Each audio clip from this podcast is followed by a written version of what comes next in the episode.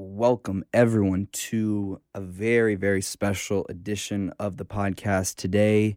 As always, before we get into it, some very quick housekeeping.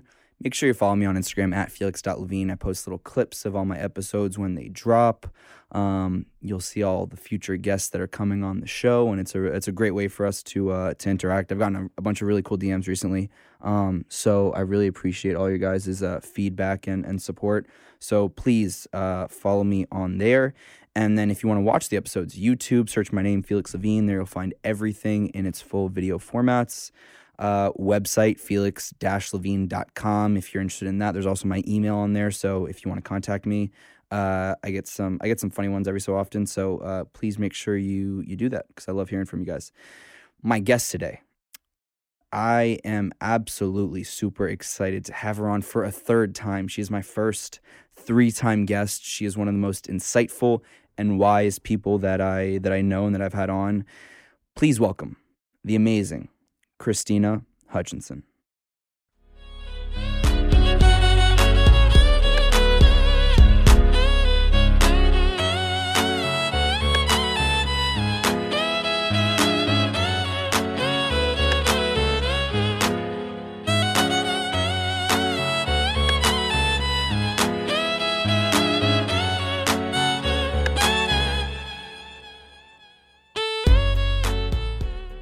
And we're live. Krystyna. Damn. I am uh I'm very excited to see you because A, we're a little late on our annual therapy session. yeah. Lost About by about six months. Okay. I'm glad you remember. But that's good though because then we have um extra heavy ground to cover. childhood traumas to get over. So many. That's good. So we have an extra six months of that. Um it's great to see you though. You too, Felix. Um You're I growing into such a lovely young man. Thanks, mom.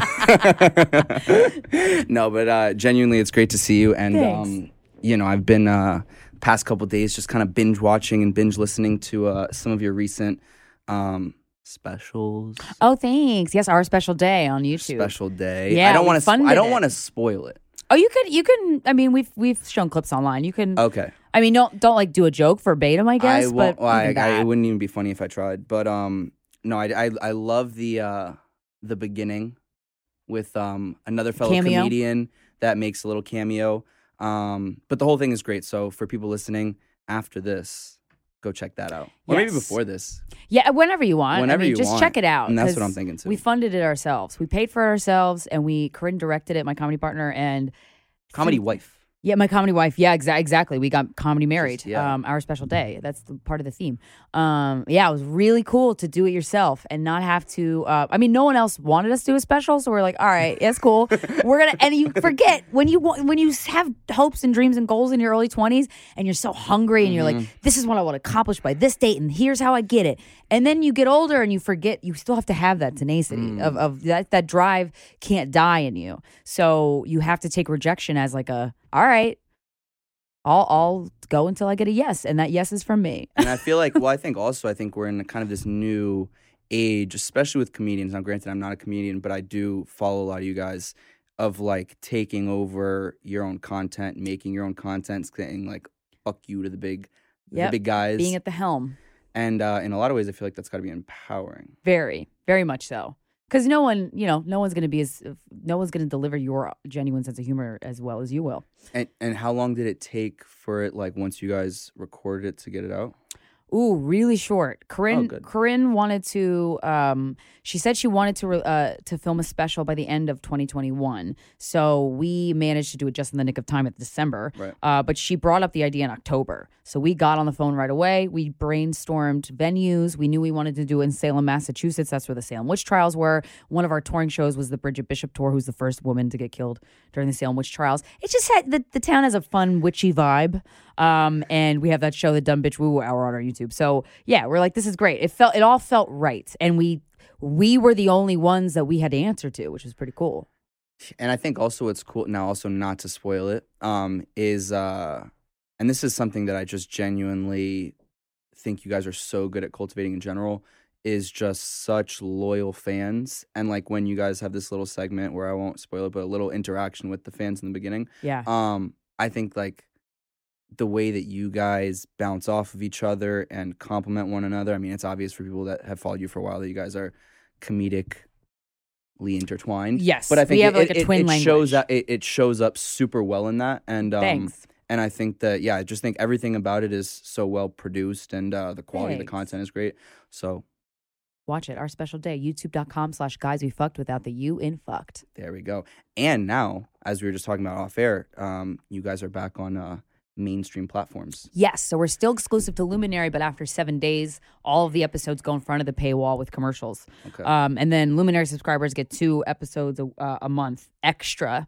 Uh, that are us reading emails. We get oh, we get crazy emails. You think that people are gonna run out of problems? They don't. They It's- don't. and they're interesting, man. What's like the people have specific What's problems. like the best one of recent times, or maybe not Oh, the best because there's a lot of good ones, but one that really had you all fucked up. Oh, there's so many. The ones it's it's the th- it's not a specific one because we get so many of this kind of like the a, a, woman not even like well young you're young but like in your 30s your early 30s where you're like dating a, a tr- piece of trash and you know it Yeah. and there's you just don't want to part ways and you are listing out all the things that are not good in the relationship and you're still on the fence those ones uh, get me the most probably because i'm projecting and i've been there that uh, our, my reaction to things is more of a reflection on me and not the person i'm reacting So what? What's so for like the the young woman who's in her early 30s dating a dirt bag? What's your general? uh Cut him off. Is don't be an accomplice to somebody's mistreatment of you Mm. don't be an accomplice to easier it. said than done though. uh-huh so then, so then, like, what's like the it's all about 13 step process? i mean i'm a big fan of take ripping that band-aid off and getting out of there Just saying, fuck out of here. if you know yourself i i that's that's that's what i had i've had to do that before in the past where i'm like i know if i stay here and talk i'm gonna get talked out of leaving i'm just gonna go And you've i'm just gonna cut it, cut it yeah and you just say, "I'm out." with the support of friends that's a, a, a necessary part But how do you, uh like, in the whatever example you're thinking of right now? What was the conversation like I'm, verbatim? the conversation verbatim was i'm breaking up with you That's a toughie. Uh, yeah you Yeah, can't really clear on you that. can't it's pretty clear you can't, you can't like, dance around that ah, one let's try to. No, no. I fine. am queen of beating around the bush Did- because I'm I scared to commit to one decision or the other. But that one I knew it was the right choice. How long were you together for? Seven years. Oh, is that fellow? That was that one. Yeah. I remember that Yeah. fellow. Yeah. Do you still talk to him? No, no, no. He's done done. He's done done. He sued, tried to sue me and Oh, Corinne that's fun. for $110,000. Um, Because you guys talked about him on the show. No, um, he's a technically a public figure because he's he uh, yeah he's technically a public figure. Um, but um, he Corinne called me and she never calls me. We've been working together for ten years. She's never called. call She never no no we text. Come okay. on.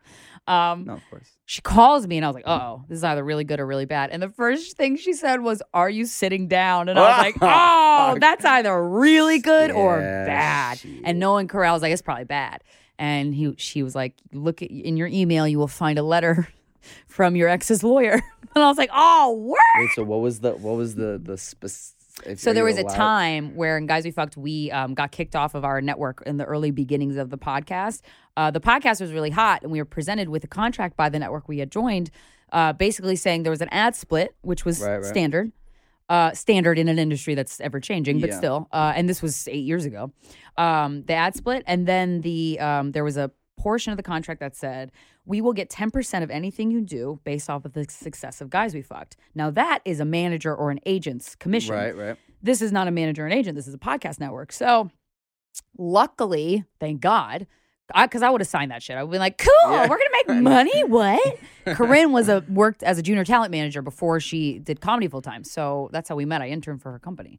So she knew that that was fucked up. Right. And so she was like, "We're not signing uh, with this clause included." And they're like, "All right, see ya." And we're like, "Okay, see ya." And so there was about I'm not sure exactly how long it was. Maybe about six month period where we were doing the podcast from my living room, my apartment where I lived with that right, ex boyfriend. Um, and he was editing it because he knew about the tech stuff. And so I, and we were bro- I was broke. Um, I was like asking him to help me with my rent. Like that was I was not doing well financially. so we I couldn't pay. We couldn't pay him. So he wanted back pay for that. Basically, when when you go through a breakup, you're not the best version of yourself. When you get dumped, you're certainly not the best yeah, version of yourself. fair enough, fair enough. And I've been doing a lot of work, Felix, on Yeah. myself. And I'm kind of in a place of forgiveness and not anger. Oh, so wait, wait, wait. So where? How did we get to this place of forgiveness and not anger, though? Uh, anger. It's.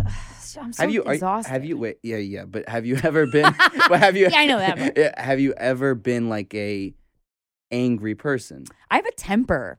I have a temper, and I never knew where it was from because it seemed a little like off. Like it just didn't seem like a part of my natural personality. Like it came from somewhere. And the temper, I think I was taught a little bit. Uh, I stopped talking to my parents, which is a big, big, big When? step for me. About a year and a half ago. So so you, you, it was after I left here, and I was like, you know he what? said fuck the parents Felix really inspired me to stand up for myself. I think I'm done. i'm sorry Krystyna's parents oh, oh, it's okay. I hope. I wish. You know. I just. It needed to happen. It was like a Munchausen-y kind of. Um. Uh. Uh. Uh. What's the, and what's the one where you get kidnapped and then you love your kidnapper? Um, Stockholm syndrome. There was. There was. It wasn't that, but it felt like remnants of this real big psychological pull towards them. That that was um, facilitated by like manipulation that I didn't see until like a year ago. so then what was like the moment you saw it Uh, God, there's so many. Um, the moment I was like, "Oh, okay, I'm gonna, I'm gonna block you for your phone number," which is, I, at, for, before I did that, I was like, "Can I? Am I allowed to do that? Like, is that legal? Like, that's how much up my parents' ass I was." Um, I my mom was, um, accusing me. She wasn't asking me how I was doing. She was telling me how I was doing, and she was saying my happiness was fake, and that she was concerned that I was addicted to drugs, and she was worried about me living in New York with all the crime. It was just all this worry being Yeah, thrown at me, and I was like, "That's not. I'm actually doing really well. I Yeah. kind of like this quarantine thing. I'm figuring out like you know whatever." And she wouldn't take my answer for an answer, and so and she said expressed wanting to come up to New York City, and I said no. I I I I was very irritated by that. She came up anyway because I woke up. I woke up whenever you wake up to like nine missed calls, you're like, "Oh, that ain't good."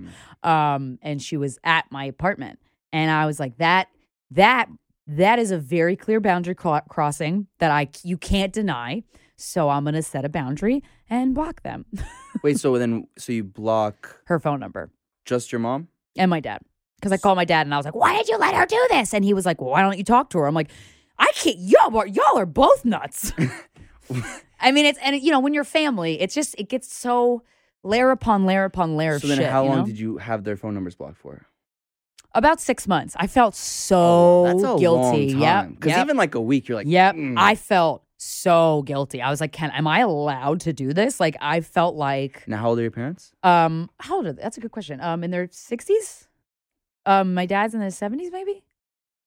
so you felt guilty but yet So but yet your guilty. your your feelings of like boundaries or this needing to happen seem like that trumped Yes. guilt. Yes. Trump is a, uh, interesting you bring that up. Uh, that was part of it too. No, but um, um, yes.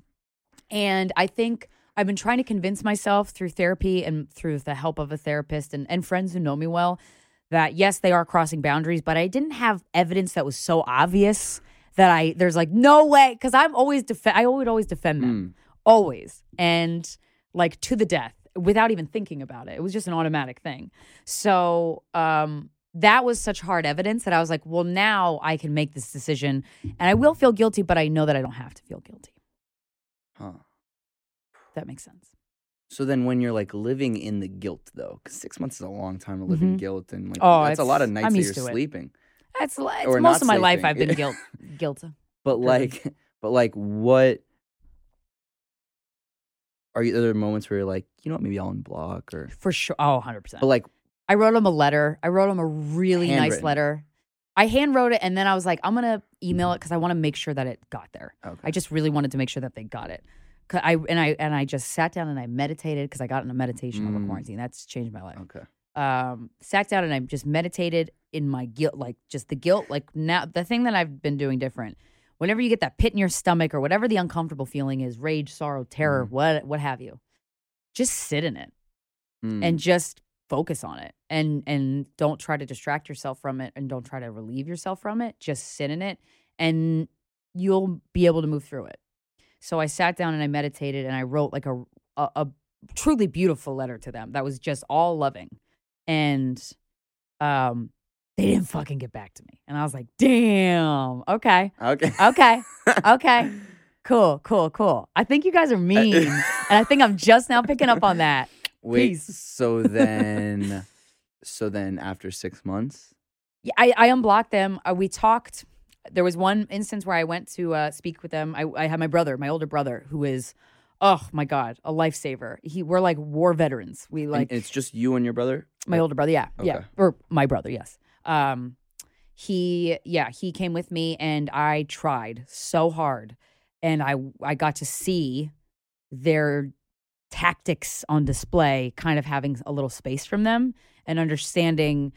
Uh, I, I read a book called "You're Not Crazy, It's Your Mother," and I was like, well, "Let's see what this book has to say." I feel like there's some sage wisdom in this one. And I read, I, I, I read it. I downloaded the audiobook. I listened to it. I stayed up all night. I ended up not sleeping. I called my brother to the next day, and I'm like, "Yo, Yeah. I think there's some narcissism going on in here. They're like undercover dicks." Um, Mm. and it resonated with me so much and it made me feel less crazy that that's my thing and that's how i get uh, i would get caught in um, a, a relationship friendship business whatever that's kind of manipulative is because i i feel crazy so easily uh, so that i had to undo Did you feel resp- Did you feel like any of this was your responsibility? i felt like i got a daughter i didn't ask for Interesting. Yeah, so that's why cutting that. her off.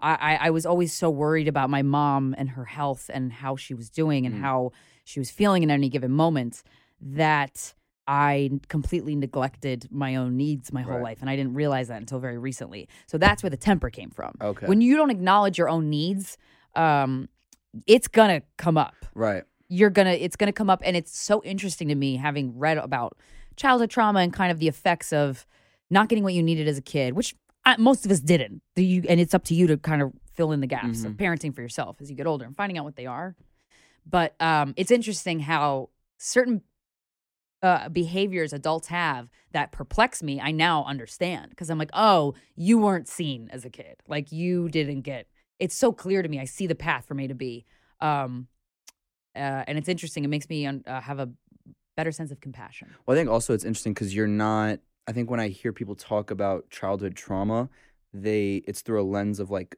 victimhood, and I think your Right. lens is not. I it was it was that for a minute because I Maybe. needed to sit and like, oh wait, this right, but I don't sucked. think you sat there and like like it's, it wasn't like for the rest of time you sat there like my Yeah, you can't. poor me. You know what yeah, I mean? Like you like can't. You can't. I think that there I was. just want answers. so did you? Do you feel like you have answers? I do. Yeah, and now now it's what you do with those answers because there's all these stages of healing, right? So you when you realize, oh, this was fucked up.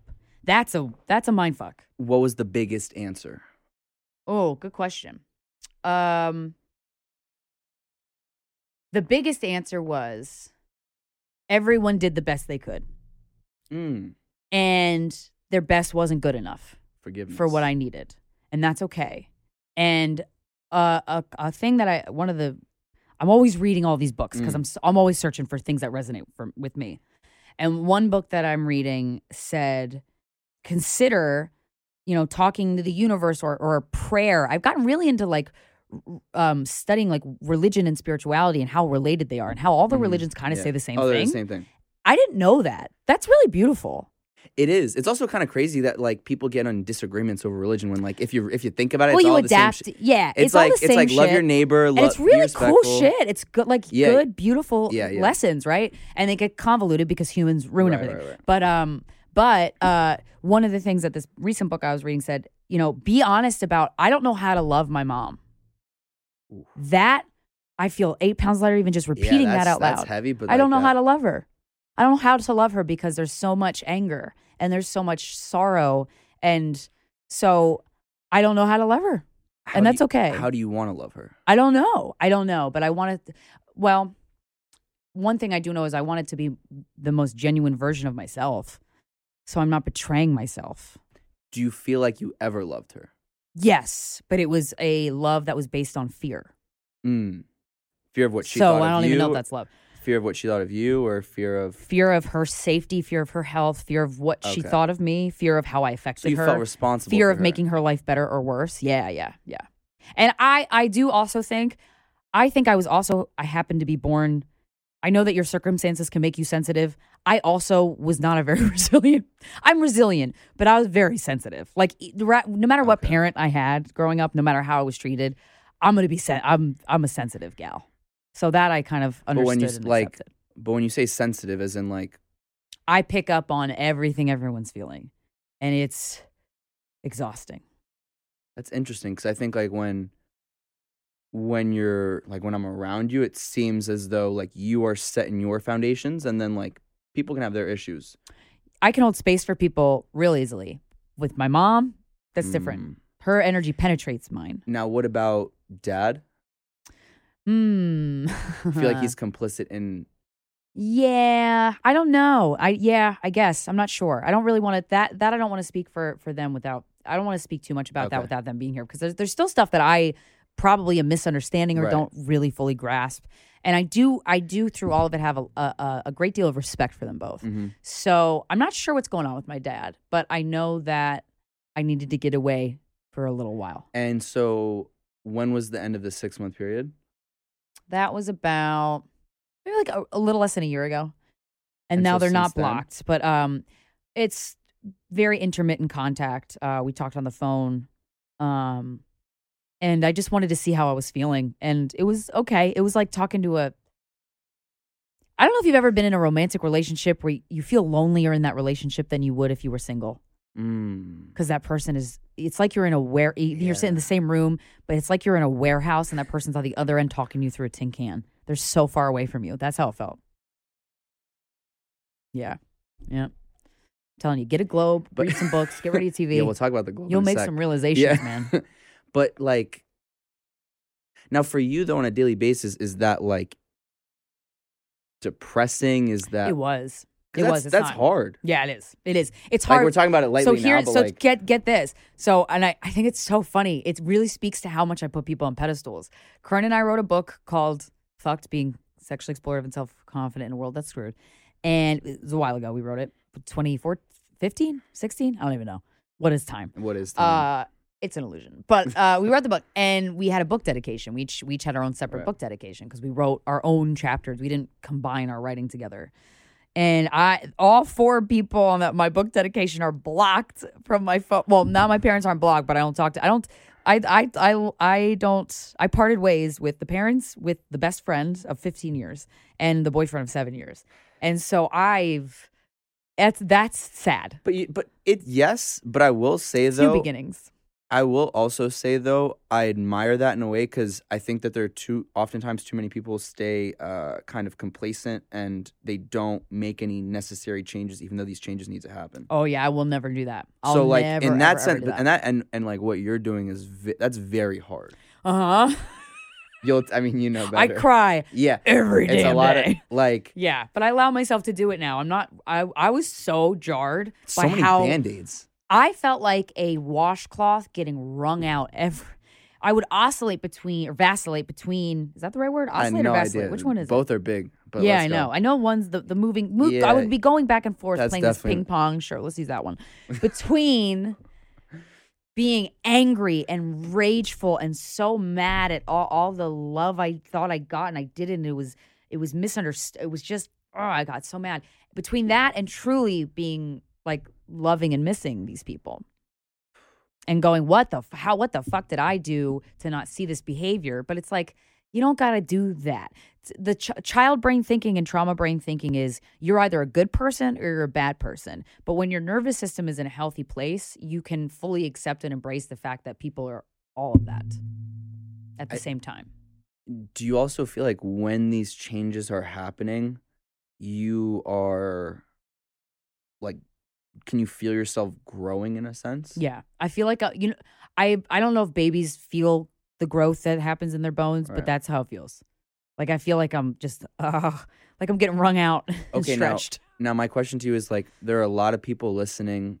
Um, I hope, but but there are a lot. Fingers crossed. no, but like there are a lot of people listening uh, to you on in general that probably feel the same way, but have like zero idea and don't maybe have the um strength or courage or whatever to like actually go through and do some of the things that you're doing hmm like how how can someone who might feel even scared scared of their parents or whatever Yeah. like to actually do do it Yeah. Uh know that you're going to be sitting there for a while if you're waiting to feel inspired to do it. Mm. You got to do it and then the feel the good feelings that you you you you can enjoy feeling a better sense of efficacy later. it's it hurts. It really hurts. For me, uh it it feels like peeling feels awful. Yeah. It sucks. No, yeah, it's not comfortable. It's good, but it is not. I just I expected it to feel good. Uh, that was a huge misunderstanding on my part. Do you feel like it feels good now? Yeah, it does. Well, I feel more in my body. I feel like more of a Mm. person, and that feels really good. It, but it's still. Um, I'm learning that when an emotion comes up, I don't have to. I don't have to. I can feel it and not react to it. Like, what's the end goal though? When when like when, I just want to be psychic, honestly. Oh, because everybody's that's another topic I've been getting into lately, like psychic intuition and psychic mediums. I've listened to all, I've watched so many YouTube videos, read so many books on this phenomena. It's crazy, and a lot of times people who grew up in like a tumultuous environment as a kid. They're very sensitive to energies, and so they have a bigger mm. chance of like being able to like everybody can hone in on this. And so I'm just I'm at the point in my healing process where I want to think about other shit that's really cool and exciting, and that's one of them. So like, what's like a little sprinkle of psychic for uh, the people out Okay. there? Because I got no fucking idea about So- of So intuition is interesting. Okay. Um, intuition is very subtle, and often it's the first thing that comes to you. There is a book called. Uh, let me get. Let me get the exact. That's why I have my phone out because I have all these audiobooks. I want to make sure I'm giving the right title because this book is phenomenal and I highly recommend it. Um, it is a book. I believe it's called Healing Thoughts. But let me. It was written. Yeah. Okay. It's called Messages of Hope. Messages of Hope. Uh, the metaphysical memoir of a most unexpected medium. It's by Suzanne Giesemann. Suzanne Giesemann worked for the United States government. She talks about the top of the book where she was in the air on a, one of the only planes allowed in the airspace on 9 11. Um, she was flying back. I believe she was with the Secretary of Defense. She was high up in the Navy, as was her husband. And um, and she talked about, you know, being working for the government during 9 11 and how, how awful it was and how scary. And and and and they uh, her and her husband eventually retired. And then her husband lost his daughter from another marriage. His daughter i think she was in her 20s she also was in the navy. Um she he lost his daughter suddenly. And this woman who wrote the book who's married to him experienced her husband uh you know grieving at a level that she never thought a human being could Right, grieve. It was so painful to bear and to watch. And so her response to that was there has to be a way to reach your daughter. There's no way she could be gone. Like all of a sudden, she was such a vibrant, beautiful personality. And this woman took classes. She saw psychic mediums, got some hits, got some like you know, had some readings. Some of them didn't resonate. Some of them really resonated and she she she talks about all of them. She talks about going to this school in England called the Arthur Finlay College that I really want to go to. I I think she did it for like 6 weeks or so. It was a short, it wasn't like a full college degree length of time she spent here. And she learned how to communicate with people who've passed away. And it is remarkable. She all she had was an interest in it. That's it. That's she didn't have any abilities that she knew of before this book. And that book proved to me, okay, anybody could do this. I, I and as much as this childhood trauma shit is important, this shit is way cooler. Wait, so so she could speak to anybody who you said pa- So when you get a when you get a reading with a reputable medium, um, they like they'll it, it just because you want to hear from somebody doesn't mean they're going to show up. You have to match their energy. That's where I said it was sensitive early, like being Mm. sensitive to everybody's energy. Uh, a, a person who's passed away is is a pure form of energy. They they vibrate at a much higher vibration than a human being would because on Earth, and this is what's so ironic, getting into all the spirituality stuff and reading all these books. Hell, like everybody in in religions where they really carry it, you know, c- carry it away. Hell is dangled in front of you to make you feel guilty about every goddamn thing. yeah. Hell is Earth. Like, turn the news on. This is hell. It's burning. There's wars.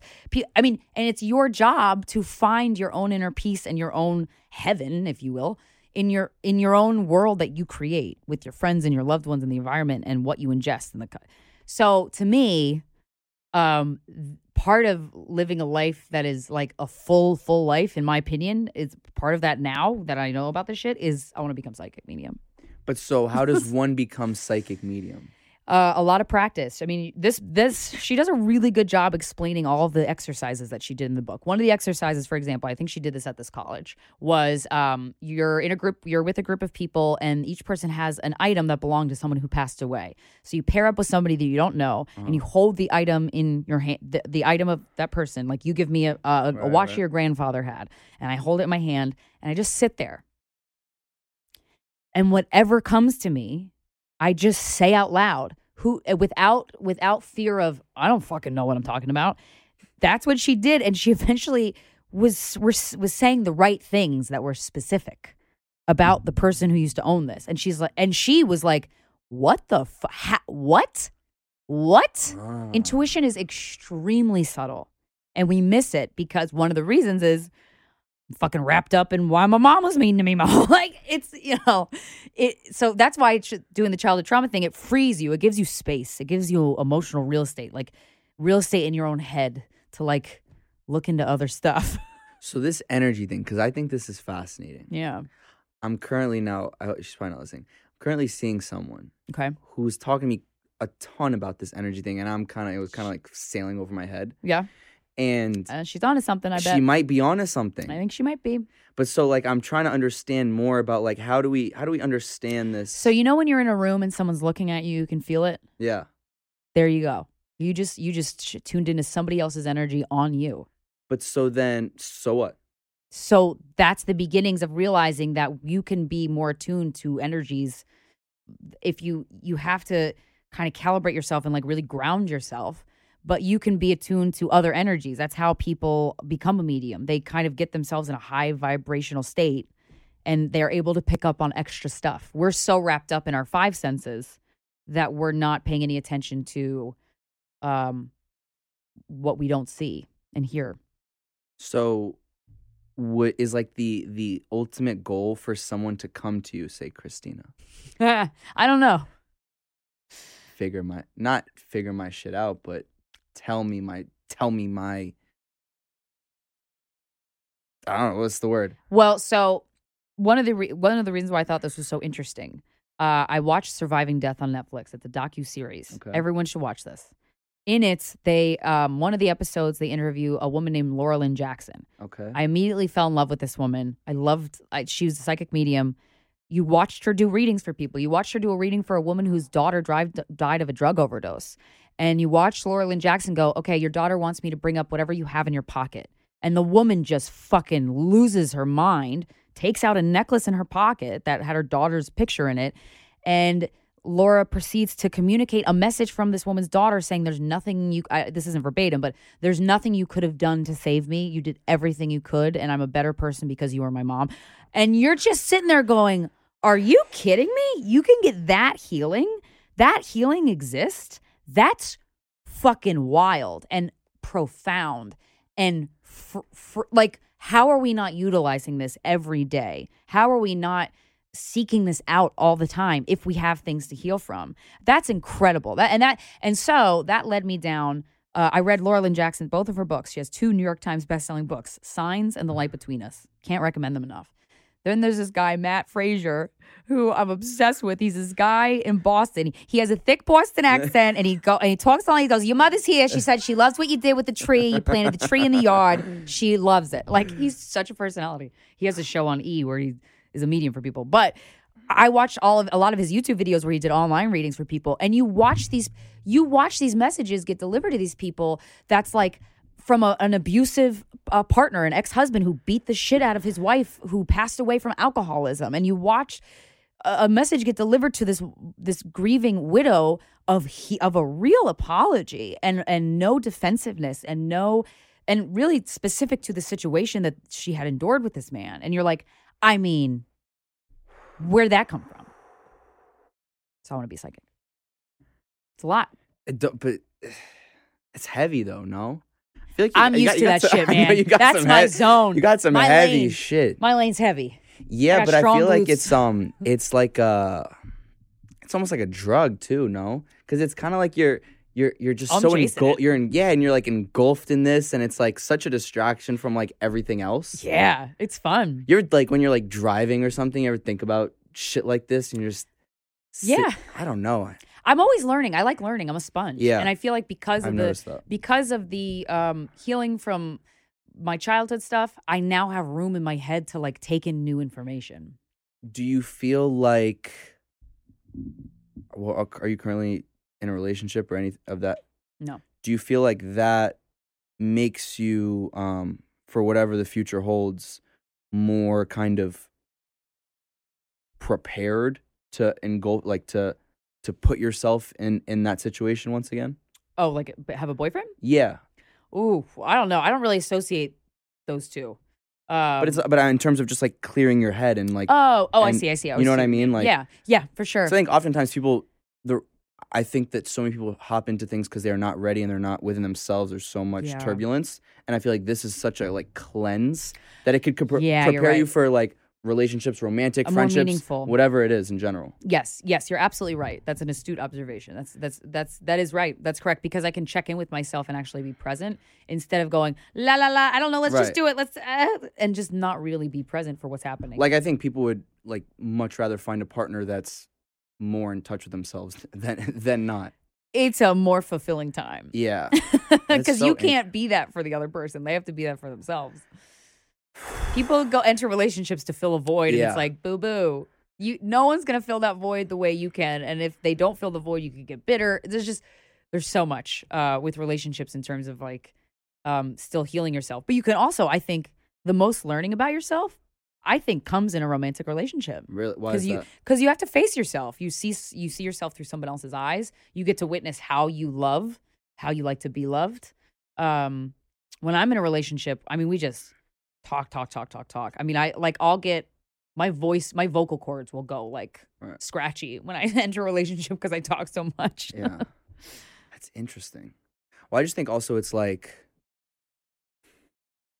the the relationship part when you're not kind of what you said, like when you're not ready for it yeah. is so. I think like ninety eight percent of people that get into relationships are not ready for them. And Yeah. I wish I wish people like saw it just for their own benefit. Well, you know what I think would help, just as I said earlier about like I don't know how to love my mom. Being and just coming to like admitting verbally out loud, I don't know, you know, here are the things that I don't really know how to do. I would love to understand, find a way to to know how to do these things, but um maybe if you're impatient or if you I don't know, if you feel like you get smothered easily and you don't know how to navigate that. Well, if you're open about it, then you have the opportunity to navigate it with another person.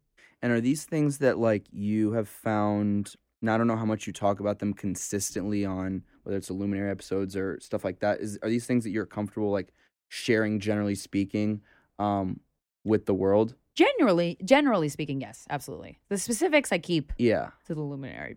Folks, yeah, 'cause yeah. I'm, you know, I'm I'm seeing people and stuff, so I'm like, and you know, I go through the ups and downs of like, oh, what's, I don't know how I feel about this, and sometimes I talk stuff out, um, but that I keep for the luminary episodes because I don't. I've had too many instances of, I just don't want to. I don't want it all out there, like the specifics. It's tough though because it's what we were saying like, before we went on. It's like there's a lot. Oh yeah, there's a lot that's already out there, and I've accepted that. But um, going forward, I'm like, oh, okay, maybe I can conduct myself in a different way that feels um like I'm not being guarded because I'm certainly not. Um, but I just I also like getting into other people's stories. I want to hear other people's stories because people have them and they're interesting. and you hear some fucked up ones. Very. Like whoever thought you might even be like a an expert on like pedophilia, which it seems like these days you Yeah. are. Yeah, it's wild, right? Because no one talks about it. So I like, wanted to pick your brain a little bit about the pedophilia. Sure, yeah. Like so for people that are wondering that I didn't just bring up like the pedophilia thing, um, you were just on uh, Bert Kreischer's podcast, which was a very, very uh, lovely listen. Oh, okay. Um, Was- I- that was a fun conversation. It I really like, was. oh, I was Bert, I was so driving back from you. Boston yesterday, and I that was for like the first half of my trip. It was about two hours. I just listened to you, Corinne, and uh, good old Bert Yeah. um, kick it, and and he was so like I mean he's like a teddy bear in general. Um, I've never met him, but that's what I can kind Oh, of the gauge best. Yeah. and but he was like so he it it really sounded like he was so comfortable around you guys um and really revealing some very interesting things about like fatherhood and like and like some like twisted like twisted like sexual things but put into a perspective of a father yeah. and I was like, this is, and it was so like candid and so like honest. Yeah. And I think like and I think a lot of people probably benefit or can benefit from listening to that. But um I guess more my question for you is like when you have okay, so with regards to the pedophilia thing, hmm now that you're more of an expert, Yeah. Which uh, is it very, fucking like it's weird. In a way, it's the, so the the fact that people molest kids? that Yeah. that's yeah. that's a little strange. It's common. I know a lot of people who are molested. And and that's that's wild and a lot that's a very popular email we've gotten from men and women who were who have had experiences whether it was ongoing or like a one-time thing. They never they they never talked about it. They're not scarred about it. They are scarred about it. They never told anybody about it. Every situation under the under the sun. That now, you can have you had a, like a pedophile like write to you guys like, hey, I'm a pedophile? Yeah, because I asked. Um, because I was like, well, okay, if we're getting all these emails from people who were touched, there have to be statistic. Who are the people doing are the, touching, touchers? and why? You know what can be done here? Um, because the second you're afraid to talk about something, then it remains a problem, right? So one thing that can be done off right off the bat is a helpline. Someone somewhere you can call so that you don't act on it because you don't have to act on it just because you have an urge doesn't mean you have to act on it. That's that's not that's a you know um and so that's one thing that could help. We had a woman on I forget her name I'm blanking on her name. She was fantastic. I, I she she had a quote in an article about the subject and uh, we we we zoomed with her. She was a doctor. She worked at a prison where she basically was in charge of saying, "Can a pedophile get out? Like, is this sentencing appropriate for for this crime?" And the crime mostly dealt with um, uh, pedophilia, sexual assault. And she had a lot of really interesting insight um, uh, about it and just how common it is. I mean, it's the it's a problem. And and then you go, well, you think of Lewis Carroll and um, who wrote Alice in Wonderland. I have the unabridged version of Alice in Wonderland that he wrote, and there was a f- there was many forewords by his friends um, who knew him at the time. He was a pedophile. He was in love with Alice Liddell, who was seven years old. That's that's he's a pedophile. Uh, but so during that the- time, people sexualize kids, and I was like, what?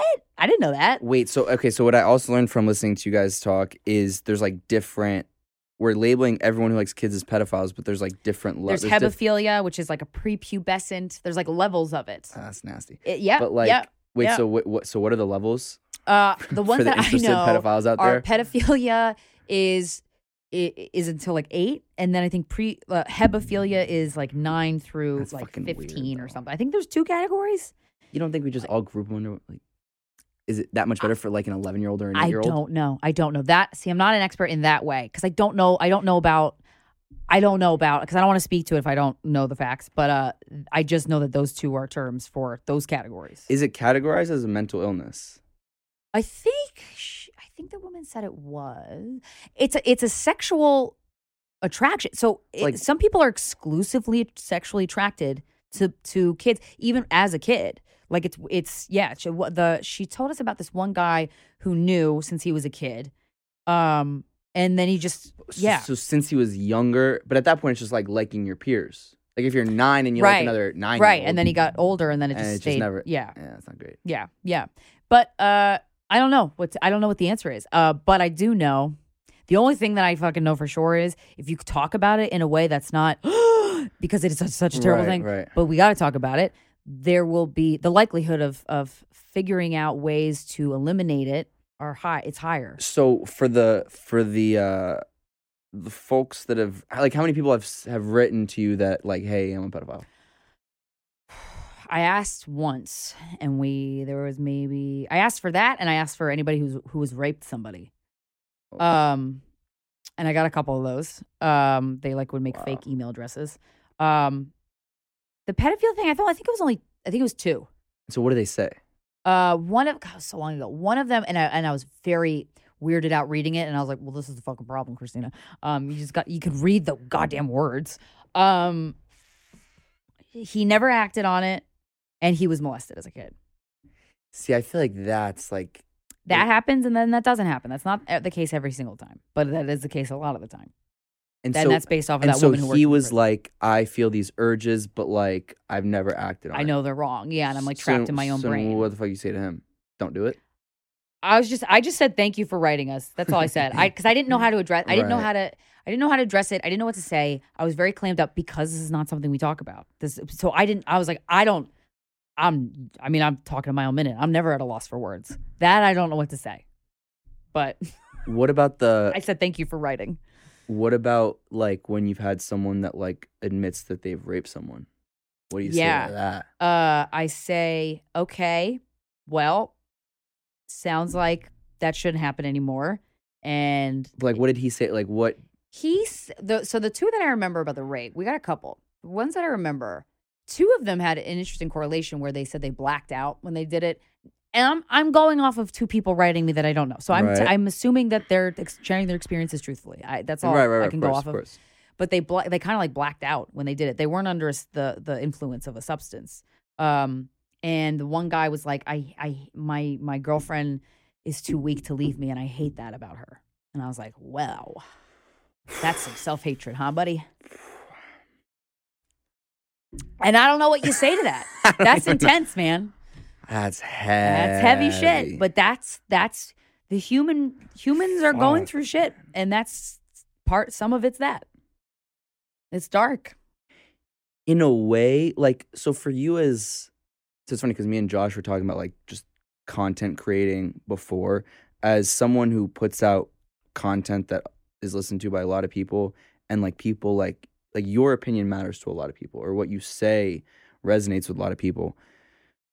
When you're talking about a subject like that, hmm is it you know do you ever feel like you have to really watch what you say or do is there a limit to what you're willing to um share with your listeners about what's written to you guys is there a limit on Mm. what you're willing to like ask someone who writes something like that like i've you know done x y and z Yeah. Oh, there's not a. Mm, there's been some some emails that we didn't want to read, but we wanted to summarize um, because.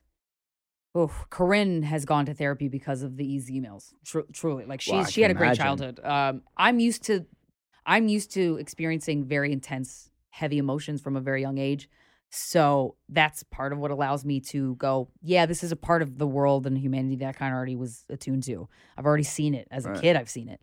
So, um, so I, it's not surprising to me. Um, that doesn't mean it's good. Um, yeah, there was one email from a woman who was um, uh, raped by her father when she was ten, and she escaped. She escaped and she got adopted, and she described the it was it was really tragic. Uh, it was on her birthday. Her dad had people come over, and the and she Oh, ran God. she ran away. She got away, and we read her email. We we summarized her email because I was like, this is if this is the pain that some one person is going through, that means that other people are going through pain that's that intense, or maybe even more intense. I don't even know what that would look like. right Um, so I think I think it's important to not be consumed in the pain, but just know that humans are very resilient. do you have you ever had instances where you've had like an face to face um like like someone's come up to you after a show or whatever and told you Mm. something like this heavy to your face Yeah, yeah. There's one oh man, there's one I'll never forget. The first time we toured, the first year that we toured, we just did one nighters in clubs to see if we could sell out, and we and we um so we did we were in cities for one night at a time, and we would do meet and greets after every show, which would go longer than the show right because we are like whoever wants to say hi, you know. right right and um, those would last hours because people would tell us stuff. And there was a, gu- a guy in Arizona who was at the end of the line, and we said hi to him. He was like in his forties or something around there, and he like had tears in his eyes, and he was like, "I." Your podcast gave me the courage to leave. I was in a very emotionally abusive marriage with a woman, and I, I had kind of, I asked her for a divorce, and I really appreciate you guys like giving the female perspective and you know pushing your listeners to to you know make sure that their happiness is paramount and there is a big priority for them. And then he said i recommended my daughter listen to the podcast. She's 15 she started listening to it and then she confided in me that she was sexually assaulted and she would never have told me that. And i was like oh yeah yeah happy meet and greet. Nice to- that's a lot is that's a lot. But um but that's the hu- humans that's why that's why you know in new york you run into people that are like on the street there people are rude that never fucking bothers me because i'm like man i don't know what Yeah. the fuck you're going through and you maybe your nervous system's a little shot right now huh like i'm not i'm not i just want to love people i don't want to like I used to be like, "Come at me, motherfucker! Did you just fucking say something to me?" I used to be like wanting a fight, so scrappy. Now it's totally changed. But do you um do you like those moments like when when when someone tells you something like that? Yeah, because it's connection. Right. Yeah, yeah, for sure. But it's also like and it's an honor to, to for somebody a to share hundred that. percent. And I think especially well, especially the example that you just gave, Yeah, that's such a like man, so much respect to that dude. yeah, right. You he know? surprised me. That's not what I thought he was gonna say. because like on so many levels because there's like the first part of like his wife and then his recommending to his daughter and then like his daughter's experience. Yeah, and it's like think about it that's just because you and Corinne talking to a microphone. Yeah, all that. Yeah. And but it's ha- it, th- this kind of stuff happens with or without us. Like it's it's crazy that I've ended up volunteering at Bellevue Hospital uh, for the Victims Advocate Program. I you had to train for forty hours, and you vol- you do you sign up for t- at least two volunteer shifts a month, where you're like it's a twelve hour shift where you're on call. And I lived I used to live right by the hospital, Right. so that's why I was like, oh, perfect. Um, and if somebody comes to the ER who has been sexually assaulted or um, has experienced domestic violence, domestic abuse, um, a, a volunteer advocate is called in, whether they want one or they're asked if they would like to speak with one. If they say no, you just sit in the lobby just in case they change their mind. That's it. And um, you, uh, we learned about the rights. If you're sexually assaulted, you can get a rape kit. That doesn't mean you have to prosecute. Now, with the Me Too movement, how it has resurfaced uh, in the last uh, couple years, um, the legislation has changed. Rape kits are now held for, I believe, 20 years instead of four. That's Oh, pretty cool. wow. so how are they held Because now people are understanding, like, oh, somebody might experience something really traumatic and not remember it for 10 years, because that's what your brain does. Um, they might change their mind about how they feel about it, because that's very that's very common. They might go through stages of anger and grief, and you, everybody, it's all their own individual path. and so where so where they held like who holds on to They have a them f- a refrigerator facility uh, off site, like a storage facility. Yeah. that's so interesting Yeah. But uh, one thing that I was very interested in learning is a lot of the people that come in there for sexual assault are men from Rikers. wow Yeah. have you had conversations with those individuals? Yeah. and what are they what are those Uh, conversations we had because like? we had um with the trade. The, so the program ended up getting dissolved because of COVID, which I was like, that sucks. yeah that doesn't mean people are not yeah, going to get it's raped or gonna hit. get worse yeah Yeah, that was a bummer. Yeah. Um, I'm like, give me a goddamn, g- give me a hazmat suit. I don't care. yeah um the but so before the tr uh, at the end of the training we had people who had received um you know who had interactions with the advocates come in to, to talk about it one of them was a guy who was who had experienced that um yeah and it was wild it was very interesting to hear how it's different for men because masculinity is fucked Yeah, I want to talk to you about that in a second. But like for you, like what? This sounds so like stupid in a way, but like, what's the point of it for you? Like, what do you what do you get out of it? Or is it is it is it for you or is it to like? Because yeah i don't i just want to help people i just Right. i just and i because i know i know that the pain that they're carrying that it doesn't have it doesn't have to feel that heavy right. Well, I think it's also in that question. My my question was also just like, you know, oftentimes I think there's this idea of like when people do charitable work, Mm. you wonder if it's there's the element of it feels good for you, Mhm. but there's also the element of like you know you're helping someone else. Yeah, and I think both can be yeah, yeah, true. yeah. Like for you, is it is it because when you have those moments where you feel like you've just you just you've just helped someone, that's worth it, or is it for or is it for something else? um, I think it, I think I have an uh, uh, um a unique ability to hold space for people that have just experienced something really fucking tough, without without going, oh my god, uh, like without kind of without really reacting to it, and without um, kind of taking their lead, and without being so shocked. I've heard so many terrible Right. things, and I think because I'm not like, like just I, I'm not as reactive maybe as the average person would be. I'm not sure. Right. I'm not sure exactly what it is. I just have a. It's so I don't know. I somehow want to relate it to this. Corinne has said this to me before, and I always laugh. But I have this ability in a different way. She like I've seen her. She's had people straight up just strangers grab her butt in public, straight up, and I've seen it, and I'm like, what the fuck? Like Right. and I get mad. Like Yeah, uh, yeah. there was one Halloween where two dudes grabbed her ass and just as they walked by. And I was, I got so fucking mad. She was like, Krystyna, you know what? I'm glad they did it to me because I don't give a shit. But they're gonna do it to somebody who does give a shit, and that's why she's, she, you know, she'll say something if they're like walking past. But Right. she's like, it doesn't affect her. She's like, you know, if they're gonna do it to a, a woman here, I'd rather them do it to me than to somebody who would react, you know, Wow. probably the way I would. Right. uh, and so, and I was like, that's so interesting. And so with me, I think I just have, I, I can, I have a tolerance, I guess, a tolerance. I don't know what you would call it for people in in dire situations. I think that um, I want to be there for them because I think part of healing is communal. I think you need other people support, and it, even if that support is just to listen. Mm. Do you feel like you're as good as you're as good at listening to yourself as you are Hell at no. lis- Really, No, I'm trying. That's what I'm working on. but at the same I'm time, to I- listen to myself. It's easier for me to listen to others. Or yeah, I feel like. I feel like in general that's probably true for a lot of people. You know, I, I feel like a Yeah. lot of people. I think you know from what I've noticed. Hmm. I think the best listeners generally have struggled to listen to themselves. oh yeah, you think? I think I don't so. know. I never thought about that. They're like real like what, what I've noticed from people that give really good advice, and I'd put you in that category. Now I don't know. I don't know how you. Well, now you're telling me like maybe you're not good at listening to yourself, but like I'm getting better. Okay, but it's like they're really good. They give fucking unbelievable advice, and then like they're in the same situation. I'm like, and I'm like, I'm just like, dude, like you just projecting. you just fucking told me about this, and you're in it now. Like, you know what I mean? I definitely do that for sure. I resonate like the people's emails that I'm like, no, you Yeah. gotta fucking stand up for yourself. I'm talking to me. But that's so. Isn't that so? Int- like, we all why project. are people like this? I that's a great question, and I've pondered that a lot lately. so what's the answer? Let's let's think.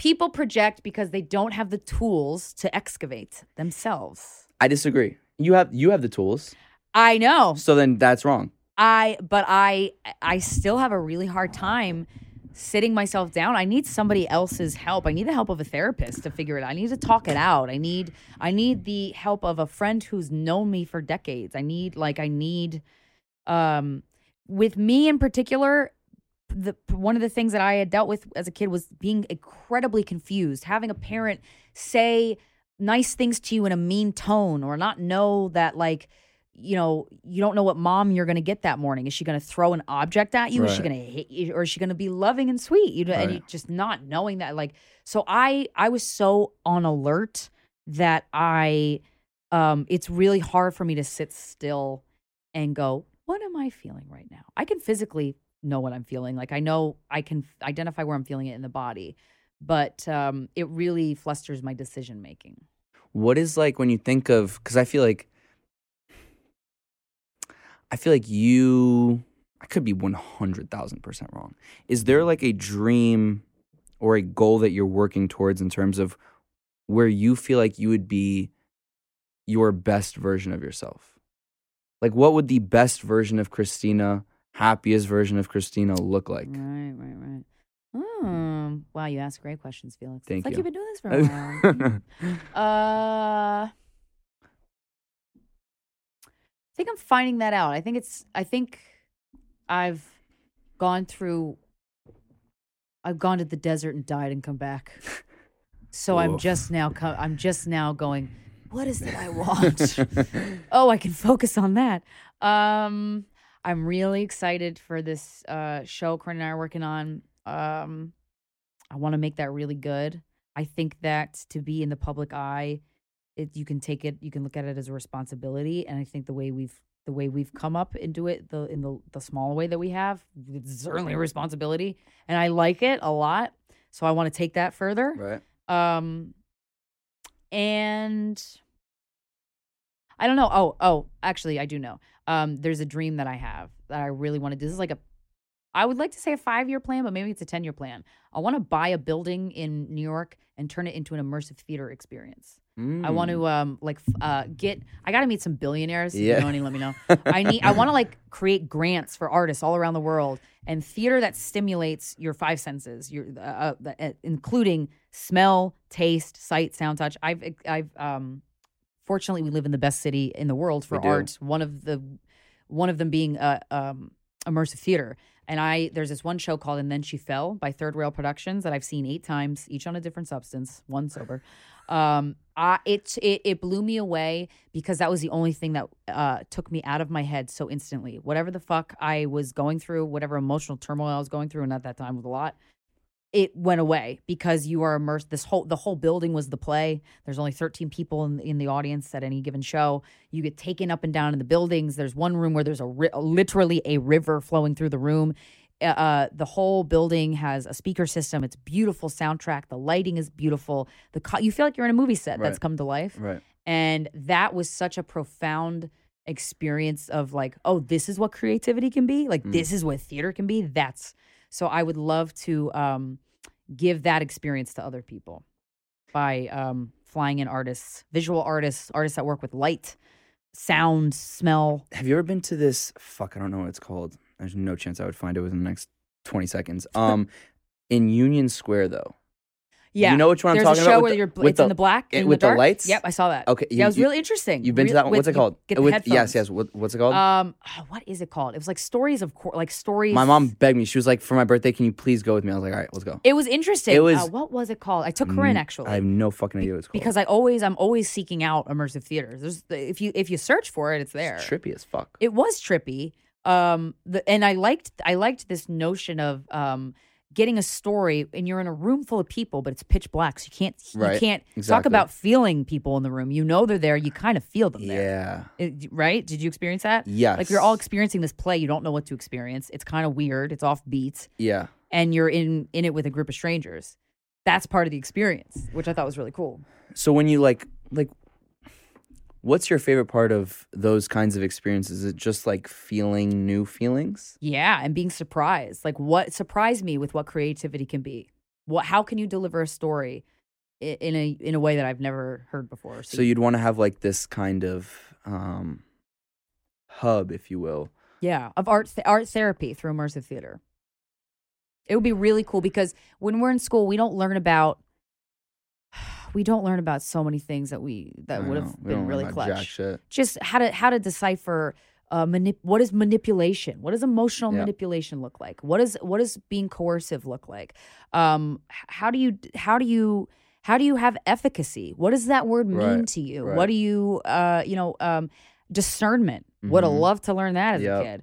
Um you know a lot of us if you grow up in a household where your parents don't have the bandwidth to teach you these things and kind of nurture your spirit in that way th- and you grow up to be an adult with you know with a blindfold on. Well, it's so way. crazy because I think those are all like 150 times more important than everything we've Than learned in school yeah. combined. Yeah, yeah, You know, and I think that at the end of the day, that matters a little bit more than because at least you're given the tools to fish instead of getting the fish. Yeah, it's so uh we gotta find some billionaires. There's got to be some. They're all on 57th Street. The They're they're buying houses that they don't live in. motherfuckers. but uh, I'm interested in taking your money if you want to give me a grant. well, I think also it's so cool when I kind of think about everything is a lot of these things that I feel like you've either like learned or have wanted to learn have been so like I can see how they're so connected back to guys we fucked. really? Well, think about it. I mean, if you didn't have these people writing to you and telling you their experiences, and then maybe thinking to yourself, like, oh, what is this experience? Like, what does this story mean to me?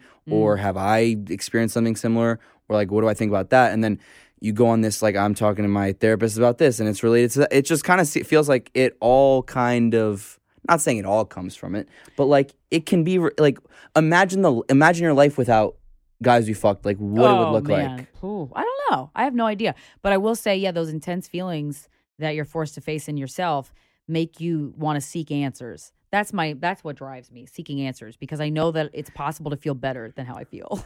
but but i feel like at the same time but then you're always seeking you're always seeking I know. It's a problem. but gotta like relax. but like do you ever feel like you're like can you be satisfied in that Uh, I think I've accepted that I'll never be satisfied with that. but isn't that kind of grim Nah, it's it's fun But it's because exciting. you just keep seeking. I'm not. There's no end goal. It's like pinball. I I love playing pinball. You don't win. You just play. But then that can also drive I'm you. playing being a human on Earth. yeah. I want to get the most out of it. You don't have to want that, but I do. I want to. I want to take in all I can, and then when I'm tired, I'll I'll take a nap, which I do. That's so yeah. I I live alone, and there's a lot of time to think. so I think I've uh, my drug is uh, literature. That's what you were telling me. I mean, it's a lot of reading the globe that we were The- I purchased an educational globe. So wait, so why why is this globe so important? Because people Because I don't know where shit is. And then I But- got this globe, and I was like, I didn't know half that shit was where there. like what's like the one that you're like, oh shit, that's there. First of all, one of the most surprising ones. Remember when we all made fun of Sarah Pla- Palin for saying I could see Russia Oh, from my yeah. house? You she really Yo, can. Russia and Alaska is close as mm, hell. very. They are close. they're almost touching, and I'm Yeah. like, we were making fun of. I mean, there's other things to make fun of her for, but that one she was actually could have No, been she- honestly accurate. So we let's not call the lady Were a you- bimbo over were, that one. Were you were you high when you realized that how close they were? No, I, no, that I would've was been just kinda- looking at a globe. Um, I stare at that globe all the time. With the war happening right now, I have a better idea oh. of how close is all this shit to each other. Europe, very tiny, Very small. very tiny. They act a lot larger than they are. They do. They do. So how big's your globe? Uh, it's like a like I would say a standard classroom globe. So like um, I don't know, is it like 13 inches? Is it like is it like antique? Is it just No, it's it's one you would find in like a science class. Like it, it has the topography, like the mountain ranges and stuff. It's not 3D in that it's not like textured or um like 3D in the, the bumps for the mountains, but um it's shaded with. And now we're just going to take a quick break to talk to you about my longtime sponsor in US Wellness Meats. At uswellnessmeats.com, you can choose from over 350 foods raised the way nature intended. That includes 100% grass fed and grass finished beef, lamb, bison, elk, and dairy. They also have pasture raised heritage pork, wild caught seafood, and pasture raised poultry. These are some of the host of foods that you can find at uswellnessmeats.com, where the owners are the actual farmers themselves. And now they've introduced a subscription food delivery service and curated sample farm bundles. Choose the bundle of food you want to receive every month, and they'll deliver it right to your door automatically. It's never been easier to serve your family real, honest to goodness food without the junk. US Wellness Meats is the choice of championship sports teams, professional athletes, chefs, world class trainers, and families just like yours all over America. Use promo code PODCAST, that's P O D C A S T, to save 15% off of every order at uswellnessmeats.com. Now let's get back into it. You know what I want to get you one day? I want to get you like the a- answers to everything. uh, maybe that too, but but like uh, you know what? I'm gonna be on the lookout. Just uh, like some kind of like antique ass globe, oh yeah, yeah. like one where you that'd feel like you're in that um shit. What you know that uh like um like a Nicolas Cage movie. yeah like Fucking treasure. or the one that that's with the you know that book that's like yay thick um with with uh the kid in uh France Hugo something.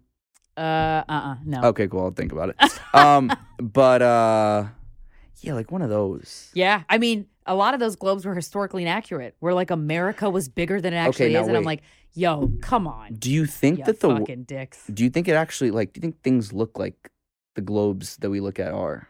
There's no way of I could say I think one way or the other. There's no, I don't know. Who knows? I just hope that that's reliable. Uh, there's satel- We have satellites, so there has to be a way. But you know, what if every country that manufactured the globe made their country a little bit? Oh, That's just so wait. dumb. That's such a guy thing to do.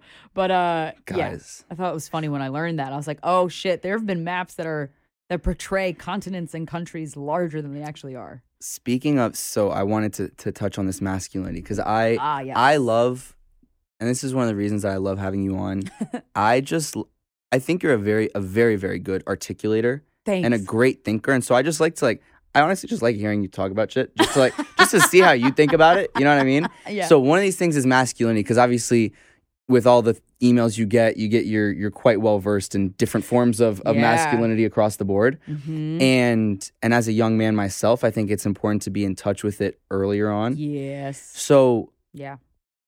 and I, and I've had a lot of discussions about masculinity and ways that like nowadays like I think there's a general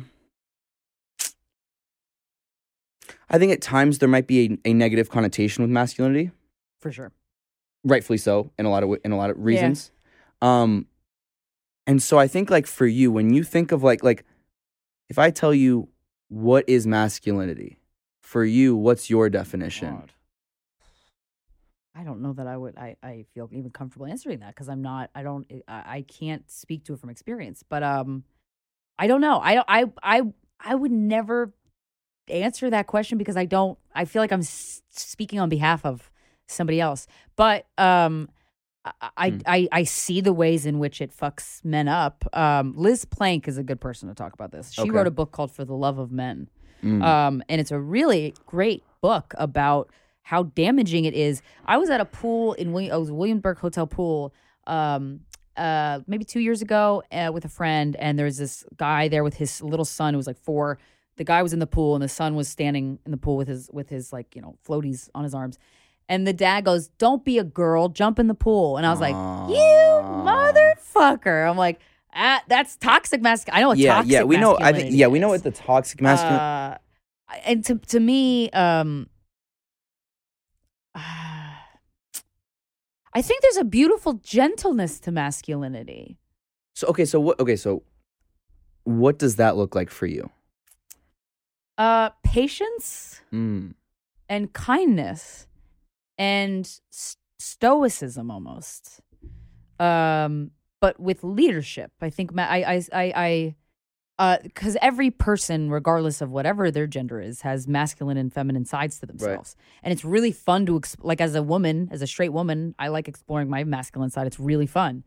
A lot of times, my masculine side will come out at work. Um, so like, what's that look when like? When I'm standing up for myself, like my and but in a way that's kind of like gracious. But wouldn't someone then argue like, why do we have to say standing up for yourself would be masculine? Um, I think when you think of it in terms of like every there's this book, the title's pretty but the what's in the book is beautiful. It's called the, the Getting to I Do. Okay. It's a great book. Uh, it's a really good book about uh, romantic relationships. How in every couple, regardless of what gender you are, some one member of the couple takes on a masculine energy mostly, and another member will take on mostly the feminine energy. Right. And by that, but you can be a man with more feminine energy. I know plenty of couples that have that that have that as the case. It's not matched up with their actual gender, um, but uh, one person kind of leads the charge in certain areas, and the other person uh, leads the charge in other areas. It's just a yin and yang, really. Um, but I don't know. I don't. I don't know.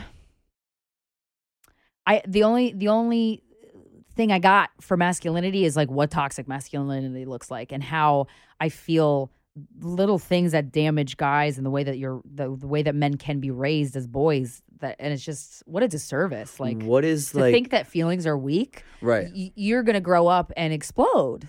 That's terrible. Hmm. to like stifle your feelings? Oh my god. And as somebody who's had my feelings stifled because i i didn't even acknowledge them uh, because the way I was raised and ha- the temper that that's caused in me, I can't imagine it being an expectation of because of my gender.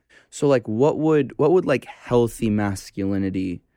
Other, I mean, you kind of touched on it a little bit, but like, say you're looking in terms of like looking for a life partner. Yeah, general, yeah, yeah. Right. Like, what when you think I'm of- definitely the feminine energy in a relationship. I think. okay, so then so then if you're looking for healthy masculinity, Mhm. how do you identify that? Right? Because I think that there are people out there that like when uh, I don't yeah, know. like providing, like a guy likes to, like a man who who is a traditionally a masculine energy in a romantic relationship. I think providing acts of service. Um, I love that. I think uh, when you know, um, I don't really because it's been a while since I've been in a relationship. I don't know what that would look like, but um, because I think previously I would rely on it too. Like I would. I would fall into those roles too much in a way that wasn't genuine to who I actually was. when you say providing, is are we speaking strictly financially? No, bec no, because I, I mean, I, I, I, by the end of my relationship, I was the one who was earning Right. more money. Um, but that I don't equate my worth, the worth of with that. I just think, I don't know. That's a good question. I don't really have anything for that yet. I'm so busy pondering all this other shit that I like haven't thought about masculinity in a while. What do you think about masculinity? That's a good question. I I think that so my I've spent more time in general with so my parents were divorced when I was younger, hmm when I was uh, like three or four, and so I, I saw my dad every Thursday and every other weekend. Mm. So I was with my mom for the most part. and I think that she did a fantastic job of, without really telling me, showing me what a man should look like. And what was that? I think it kind of fell under the umbrella of taking care of women regardless of your but in a way that doesn't that doesn't show that I am more powerful than you. Right, not not in a condescending And not in a condescending way, not in a way that I'm on a pedestal, Mhm, not in a right. way like as equals, but like like in a chivalrous like like this is this this is pre- like a woman is precious Uh-huh. and so and mhm. so one of the ways that she kind of like instilled that in me and in a way it's costly is like every time i'm like with i don't care if it i mean obviously if it's like a romantic partner but if it's like with my female cousin with my best friend's girl if if we're like in a setting if we're at dinner if it's like a one-on-one i have to pay. That is my mom that is like my mom's way. That's one of the ways Mhm, that mhm. it's just like I couldn't imagine not doing it, which is Mhm. great because like all my all my girlfriends like, oh my god, I feel like let's go to dinner. I miss you. yeah, you know, yeah. free dinner. but like, but like in a way, like I just couldn't imagine it just because that is like a small way that I can show that. Now that's just Mhm. financial. I don't want to like equate it only to financial, yeah. but it's more just like I think the way my mom uh, kind of instilled in me is really just like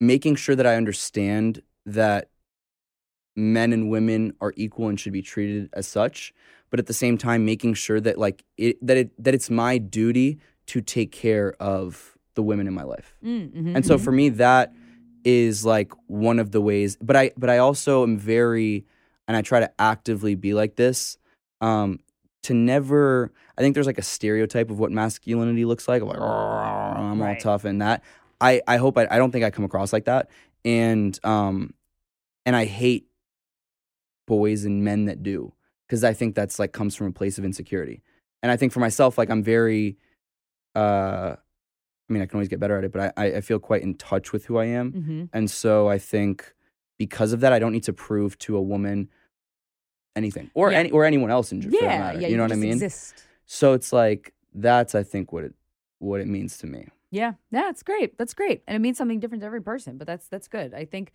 Um, I wish. I wish. Mm, and maybe this is just well, it is. It's just my experience. But I wish men were more curious about what it was like to be a woman. Like, Mm. it, there's certain things that. Uh, I'm trying to write a bit about this. How in my in my school with with the early years of sex education started in like what fifth grade, where the girls would go into one separate room with their teacher, and the boys would go to another room with their teacher, and they would the girls would learn about periods, and the boys would learn about like boners. And I'm like, that sounds way more fun. But I'm like, you got to teach men about boys about pure Right, menstruation right, because I don't want right. to grow. Because then women we grow up, and then when you deal with a 20 something guy who's like, ugh, and I'm like, ugh. yeah You're not having sex with me if you can't Right, take that. What right. are you talking about? Yep. Uh, but also just this notion of like we live different lives. Like m- Yeah. our the expectations of us, whether we want to say we can dodge them or not be um, vulnerable to being susceptible to them, eh, it's still pressure uh, of of to look a certain way, to act a certain way. And man, I mean, I can't tell you how many times men have been put off that I curse. And I'm like, oh my God, can we not do that shit? Yeah, yeah, yeah.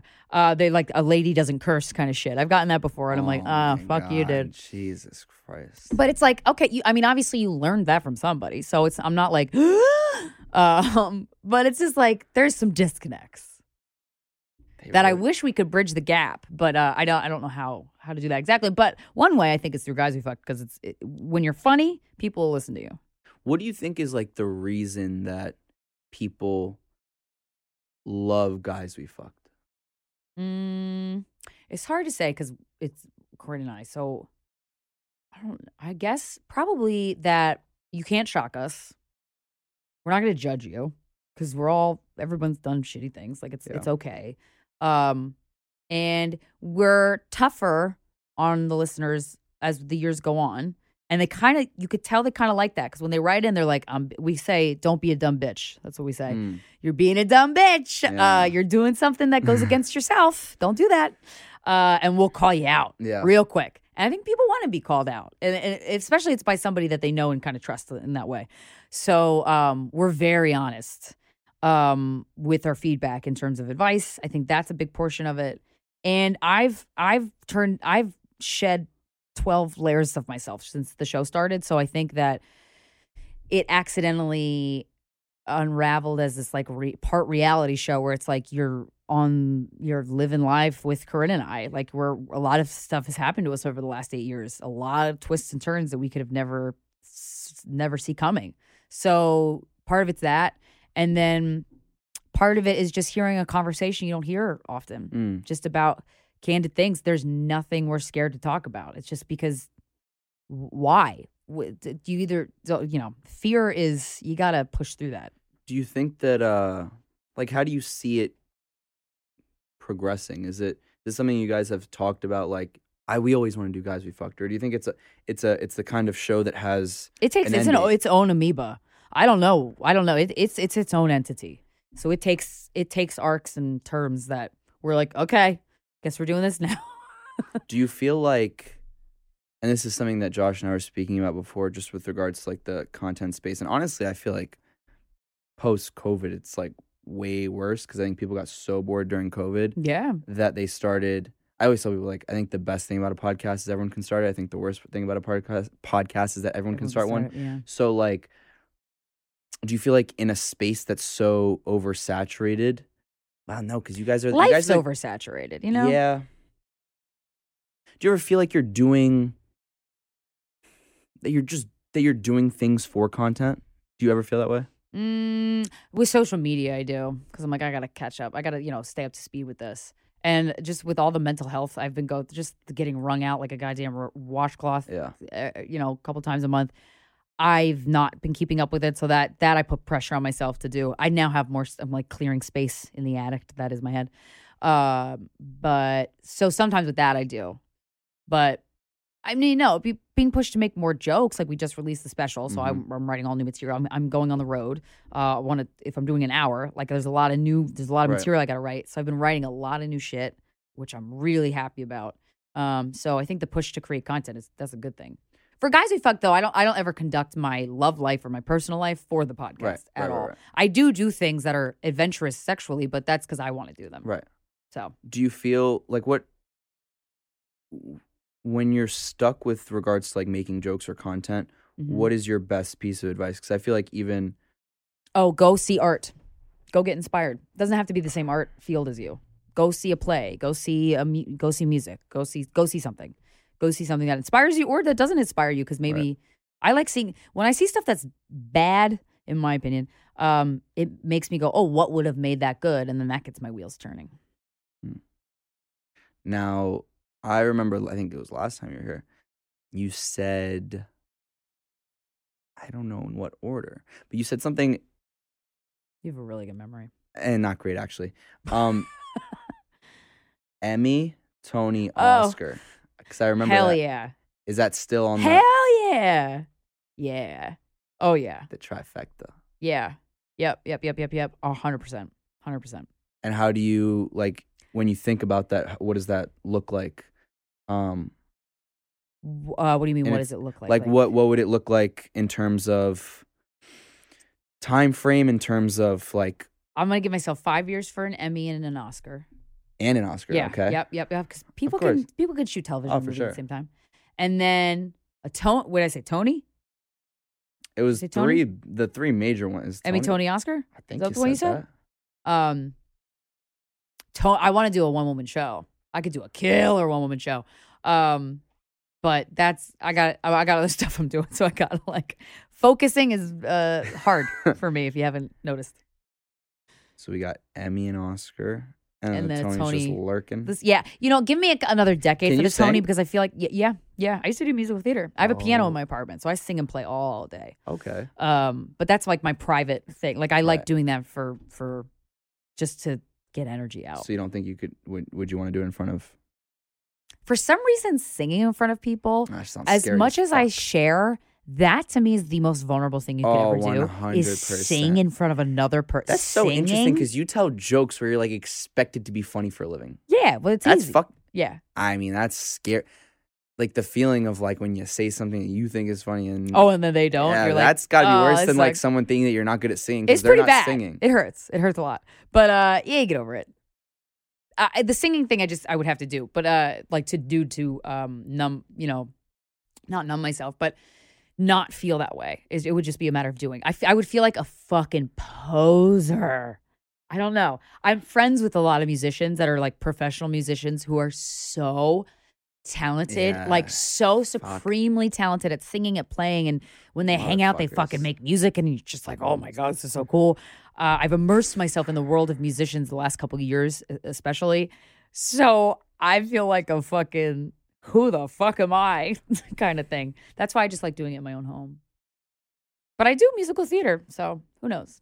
Okay. Now next time next time I see you, where's where's where are you at mentally, emotionally, Oh my god, relationship, like like your friends, your family, your like what what are we cuz we're we're we're we're going to manifest some some good Oh, yeah, some manifest, good okay. energies, So some uh, I have a hit television show. hit television show. Uh, I'm in a loving relationship with somebody who is special and talented and creative and unique and like who inspires me Yes. uh, to be a better version of myself. And I am uh, honing in on my mediumship abilities. And I, yeah, that's good enough. That's That good. is very That's good. pretty good. Wait, so then when like is there a point where I can call you up and say, "Can you read my was it energy psychic medium uh, I- cards?" I don't know yet. I- Well, it, tarot is a is a way it is. That's a that's a method. Uh, I mean, I'll let you know. I'll let everybody know. I'm not gonna be shy when I figure it out. I'll tell everybody. Um, because Like- it's so cool. Like I just want you to tell me like Felix, this is what's gonna happen. This Oh yeah, I mean, I don't. That's energy. I, I don't want to be a psychic. I don't. I don't want to be. I don't, I'm not interested in being a psychic. I'm interested in the fact that when we die, we don't actually die, and and facilitating proof of that for others. I think that's a good place. Because then it's like you don't got anything to be scared of. Death is fake. Live so have fun and be kind. well, Krystyna, I think um, Always a light conversation, right? I uh, I have a drive back to Boston tonight. I'll be thinking about a lot of things. Um, no, but on a serious note, uh, I appreciate the shit out of you. Thank you so man, much you for. too. It's so awesome seeing you, and um, you know, I just think that uh, you're one of those people, and I genuinely mean this from the bottom of my heart. That like I. I feel like I'm a sponge, and I feel like I, you know, I always remember. It's funny because every time I'm asked, like, "What's your best piece of advice about um, starting a podcast or starting this?" I always tell them what you told me, and it was, and it was really just, and I always repeat this to to my listeners too, is follow your curiosity, Mhm. you know. And I think like whenever I'm thinking about what guest am I going to have on, like that's why that's why I love having you back on because I'm genuinely curious in like how you think about things, how you feel about things, and so um, I hope you know that that for me you inspire me a lot, and for I, I I hope for my listeners that for like the first couple episodes they got to know you as like you know what's going on a little bit, and then and now they hear like what's the heavy shit my mom, my dad, my on. s- brother. So uh, no, but genuinely, um, I appreciate you. Thank you Thanks, so much. Felix. You're a lovely person. I appreciate you. Thank you. Ditto. Beautiful.